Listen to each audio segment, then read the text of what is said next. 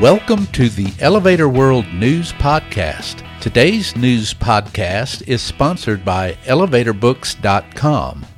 From educational programs and books to unique gift ideas and more, the only website you need is ElevatorBooks.com. This site offers books and materials on maintenance, safety, history, legal issues, technology, and more. Start browsing today at elevatorbooks.com.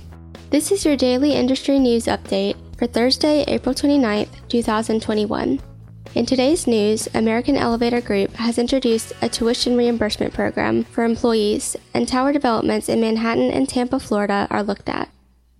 American Elevator Group, or AEG, headquartered in New York City, has introduced a tuition reimbursement program for its approximately 650 employees nationwide who are not covered by a collective bargaining agreement.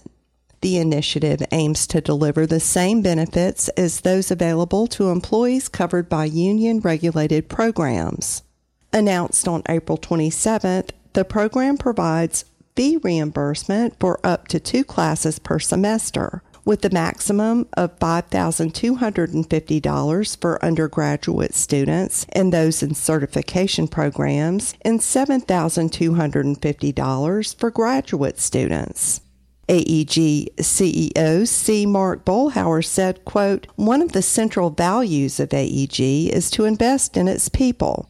We want to ensure that anyone who chooses to focus on developing their career through education gets the support they need. End quote.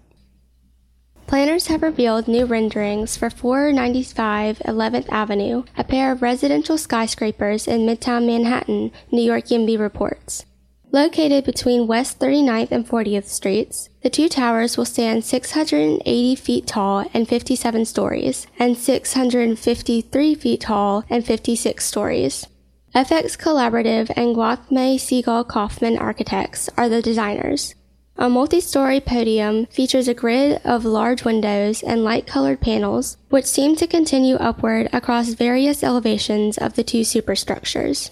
New square footage of the interior programming are as follows. 275 residential units totaling 236,699 square feet, 75 supportive housing units measuring 48,655 square feet, and a hotel, offices, and retail space adding up to 296,247 square feet. A completion date for 2022 was initially set, then revised to 2023. After examining Water Street Tampa's residential components, Florida YIMBY is now turning its attention to the project's hotel and hospitality components in Phase 1. In most mega developments, fine hotel space is a key ingredient in providing accommodations for visitors who want to explore what the city's neighborhoods have to offer.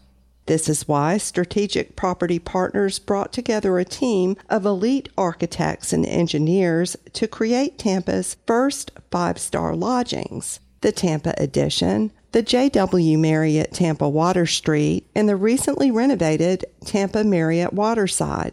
The five star Tampa Edition will feature 172 rooms with amenity spaces on the ninth floor, including an outdoor pool and deck, a bar and lounge area, a fitness center and terrace, and various seating areas surrounded by greenery. It is expected to open in late 2021. Phase 1 of Water Street Tampa is scheduled to be complete sometime in 2022 with full completion by 2027. Details on Phase 2 have not yet been announced. For more industry related information, visit elevatorworld.com and be sure to subscribe to our podcast in iTunes or the Google Play Store. If you're interested in becoming a sponsor of the Elevator World News Podcast, just let us know by emailing advertising at elevatorworld.com.